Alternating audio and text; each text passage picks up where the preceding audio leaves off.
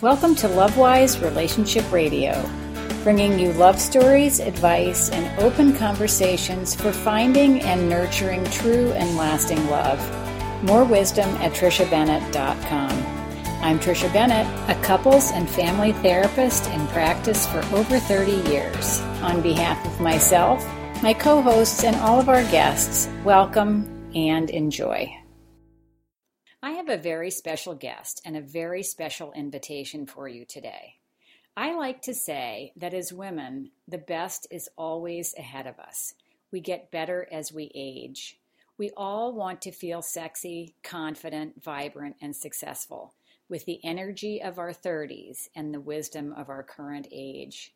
Today, I want to share with you an amazing, free 14 day online mega event the Extraordinary Life After 40 Summit will reach tens of thousands of women, helping us to balance our hormones and enhance every area of our lives. From fulfilling our purpose and having loving relationships to mind blowing sex, vibrant health, abundance, and much, much more.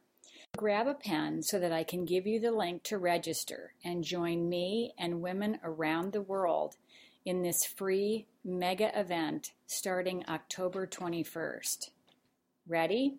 Here's the link Extraordinary Life After 40.com forward slash REF forward slash Tricia plus Bennett.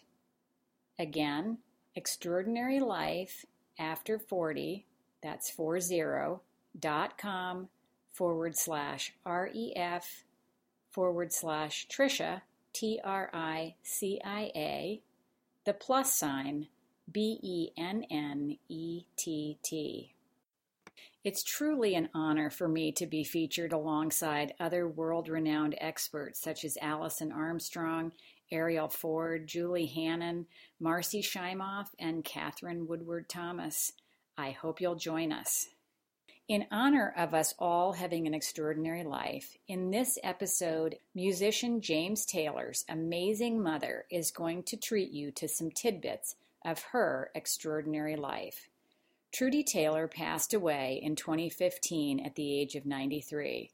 She lived an extraordinary life and inspired other women to do the same right to and through the last moments of her life.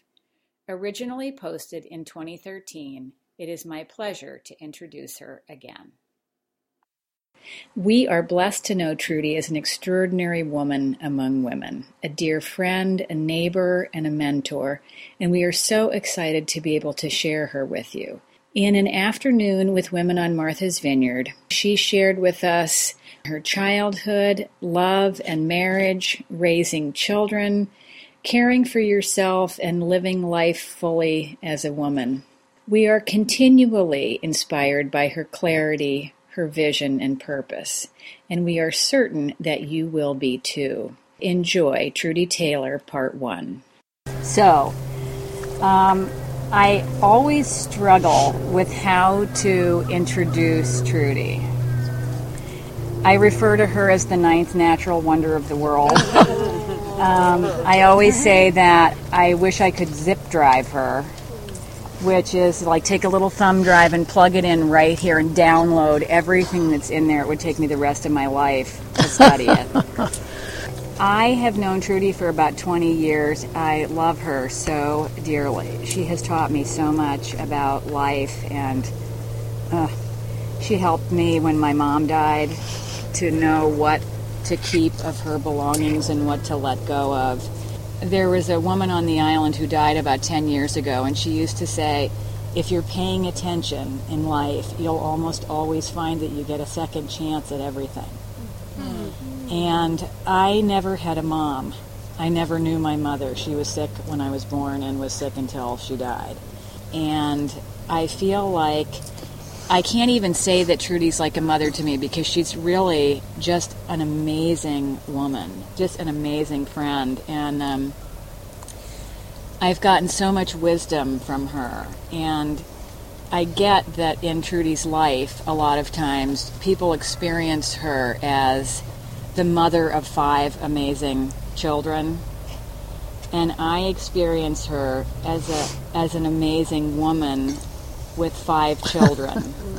like a, a, a, woman of five children who have an amazing mother. And so that's really how I experience Trudy. And there's a, I, I've been in AA for a long time, and there's an expression in AA you can't keep it unless you give it away. And so I feel like everything that I have in my life, I feel so blessed to have that I want to share it as often as I possibly can. And Trudy is one of those blessings in my life that I feel like I want to share as often as I possibly can. So whenever she has the energy, I drag her out of the house and, you know, stick her in front of a bunch of women so that I can share her and her wisdom. When we were planning this talk, I asked about eight women to be on a phone call with me to help me put some questions together. Questions that all women today would want to know the answers to. And the thing that was so astounding to me is every time I would ask her a question, I would I wanted her to answer it in a particular way, and she wasn't doing that. surprise, surprise. and I thought to myself, why is she not answering these questions the way I think she should be, with the way I want her to answer them? And what I realized is that I wanted her to talk about a woman's purpose. I wanted her to talk about how we as women can discover who we really are as women. And I wanted her to talk about where women can find their self esteem. And I remembered that she had said to me once that when she was a child that the word self-esteem did not exist, that there was no issue of self-esteem, mm-hmm. And that there would never be an issue of having women friends or needing women in your life because it was a given. Everyone had women in their life. And that knowing what your purpose was was also a given. It was like, why would I need to even think about that? I, I knew exactly what I was supposed to do. So, what I want you to do is listen to a woman who has always known who she is, has always known what her purpose was, has always had women surrounding her and teaching her, and never heard the word self esteem until after we were all born. Thank you, Tricia. but I'm an 87 year old woman. I was raised, we are all different. Each one of us comes from a different place. But I was raised in the um, north of here, Newburyport, Massachusetts. I was born in Newburyport the house of the hospital when I was born, I was told, was in quarantine for something. So I was born in uh, my mother's uh, sister's house. I don't even know whether anyone attended her. I was big when I was born, and I think she was very un- very uncomfortable. Anyway, the house no longer exists, but it was next door to the beautiful little uh, Episcopal church. So the minister of that church always considered my family, my, my mother and father's family, and my aunt's family as their as his parishioners. Although we were never raised in a religion. Anyway, that I don't want to dwell on that very much. The house in which I was born no longer exists. It's now a superhighway. So when I drive myself down the superhighway, I say, this is about where I was born. we lived on a salt marsh island, which is an island uh, with bedrock of granite beneath it, holding it up in a surrounded by uh, salt marsh meadows that that flood during hurricanes or extremely high tides and there were probably 50 houses or so on the island. I was trying to count them in my head the other night. Uh, they were all the same kind of people. It was a homogeneous group of probably second or third generation English people, mostly from the first settlers. So we were raised in a we're in a community that was separate. It was Newburyport. It was in the mouth of the Merrimack River. There were five of us. Um, three generations of my father's family had lived in the house before us. So everyone knew us. Um, we knew everyone else to a point, but um, uh, went to the public. Uh, my father was a commercial fisherman and a boat builder, and um, during the depression, he was uh, he he was very successful. He was very clever. My brother calls him a, a Yankee trader, really. He, everything he did, he, he had an overview of what would happen. And uh, he and my mother were married. I don't know how my brother would know. I, I depend on him for a lot of facts. Um, but um, we were what what what we were were kind of saltwater Yankees, down east Yankees, the real thing. We're not like Edo Potter is the real thing. I'm a real saltwater Yankee. So take a good look. and uh, my, I have uh, five siblings. Most of uh, several of them artists are very genuinely interested in the arts. And a brother who's a geologist and recently retired from academic geology. Anyway, my mother and father were like this. Uh, if a, I think having four daughters and one son, if we ever went to my father, we tried it. I tried it once, and to complain about uh, my mother, he would say, "Never complain to me about your mother. She's a wonderful person." So he saved himself a lot of trouble. if you went to her and said, "Father did this," or I don't like this, she'd say, never criticize your father to me, ever, because if you're, you'll be very fortunate if you ever find a man as good as your father. So what do you talk about? so anyway, they also never, I never heard them argue. My father, if you can believe it, when he was in the third grade, took an oath to one of those groups of people who were very active uh, at the time, uh, who were anti-alcohol. Uh, I've forgotten what they were called, but anyway, the the woman came into the third grade and evidently uh, uh, convinced these children, told them a few stories about the dangers of alcohol, and then she asked for a show of third grade children taking a pledge that they would never drink, period. He never drank. Wow. In his whole life, thank God, because it really is good to raise children in an alcohol free environment. I mean, totally, uh, not for the usual reasons, but looking at it from a distance now, I think that alcohol can really cause enormous problems for children because the parents, some of them are born alcoholics, and as the drinking progresses and the illness progresses, the children are caught in a terrible predicament. Uh, you know, if you want a little wine or beer or something with dinner or something, it's great, but that's, that's not what a lot of kids have to put up with. And um, anyway, uh, my, my father never, he told us once that we were never to criticize a teacher.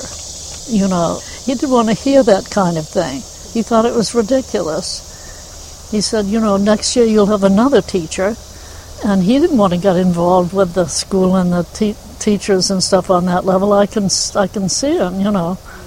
And um, so we never allowed to, to uh, ever criticize a teacher. And we, he told us stuff like, um, if you're ever in trouble and need help, go to a policeman. So uh, we had that knowledge that we were kind of safe out in the community because all we had to do was to approach a policeman and tell him what the problem was. And uh, uh it was a time when um, I was born in 1922. It was a time when authority was respected. The principal of the school, the superintendent of the school would make a visit in the classroom a couple of times a year, and we'd all stand by our desks, and we we were told that the, he was going to be coming around ten o'clock, and so we'd all stand up and we'd say, "Good morning, Doctor Spalding," and then we'd sit down again. Children were not encouraged ever to speak up in in class time because there was too much to do trying to teach us to to read and write. There were probably 35, 37 in a class, no aides. Lots of mu- singing music, though. We started every day singing. Anyway, that's a little bit about me. I went through the local uh, public schools. I loved the grade school. The first year I went to a dilapidated uh, school that was being closed down the following year in Newburyport because they'd built this beautiful, this was during the Depression, they'd built this beautiful new school in, in, the, in the city and uh, really, really wonderful.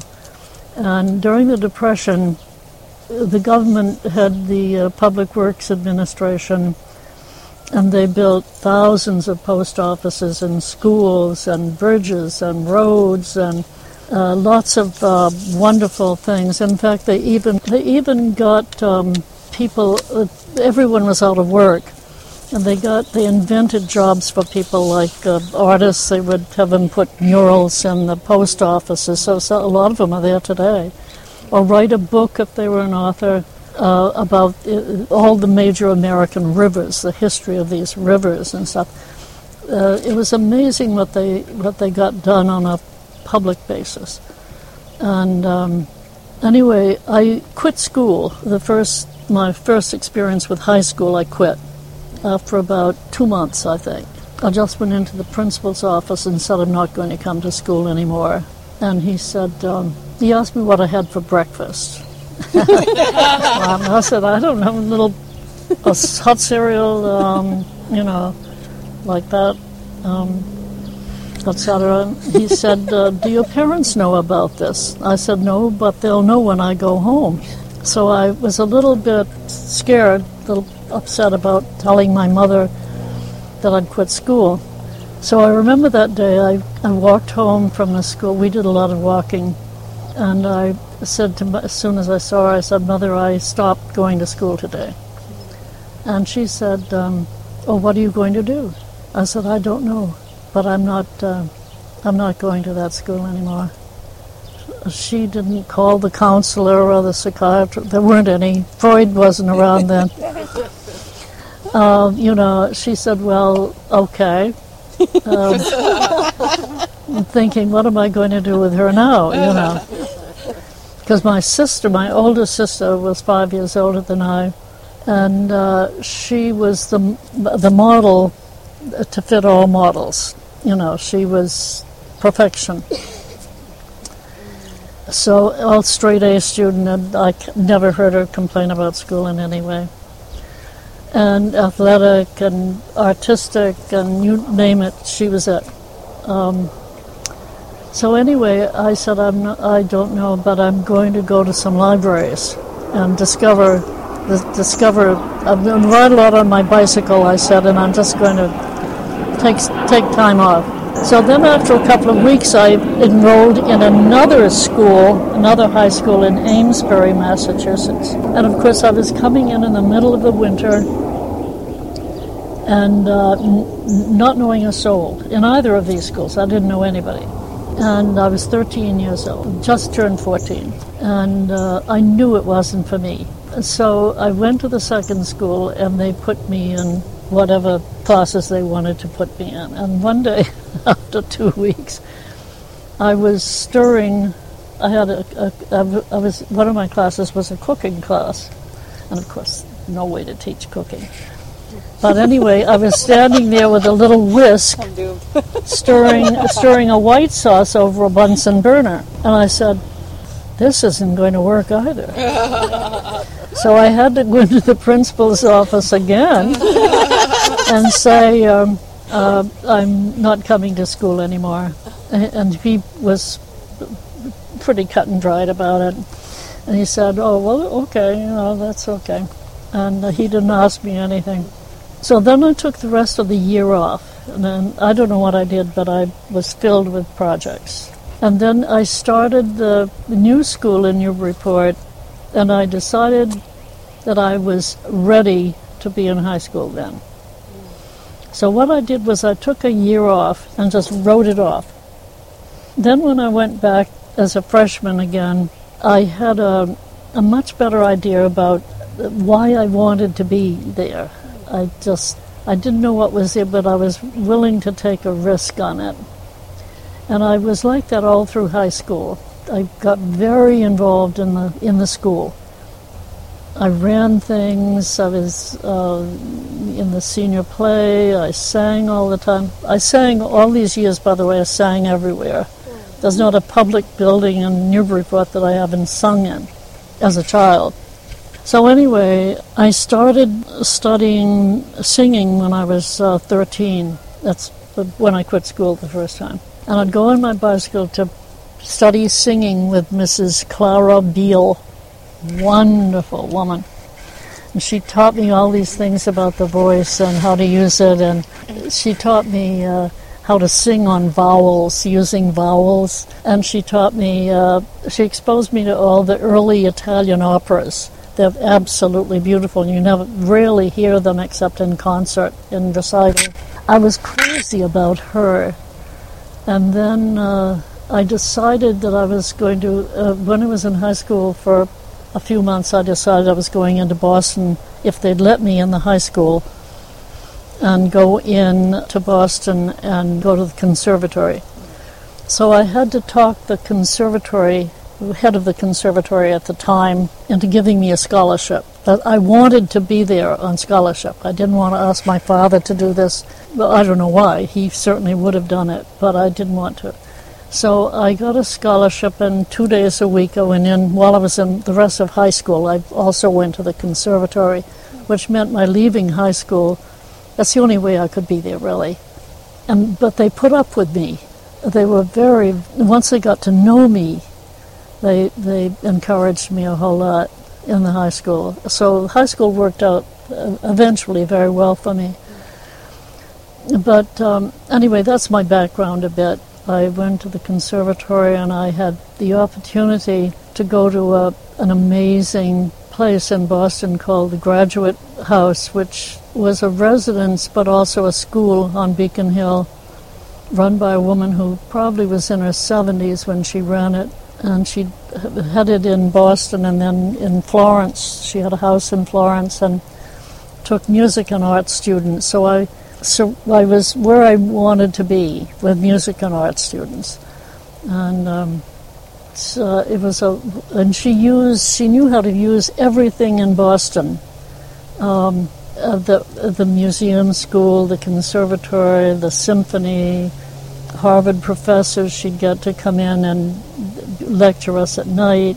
Uh, it was it was so amazingly perfect because we used the whole city without the trauma of living in a terrible, huge, you know, 15 story dormitory and with all that goes on with that. So, um, in a way, I found what I needed in my life, and uh, I think that's a lot of what you have to do. You have to find what you're passionate about and where you feel comfortable and find it. We hope you've enjoyed part one with Trudy Taylor. Join us for part two, where Trudy tells us about her divine plaid suit and how at 22 she met her amazing husband. Well, that's it for this episode. We thank you for joining the conversation and hope that you've been inspired. For access to more about our programs and publications, please visit triciabennett.com. If you're a married woman with a great love story that you'd like to share here, please let us know by messaging us at our contact page.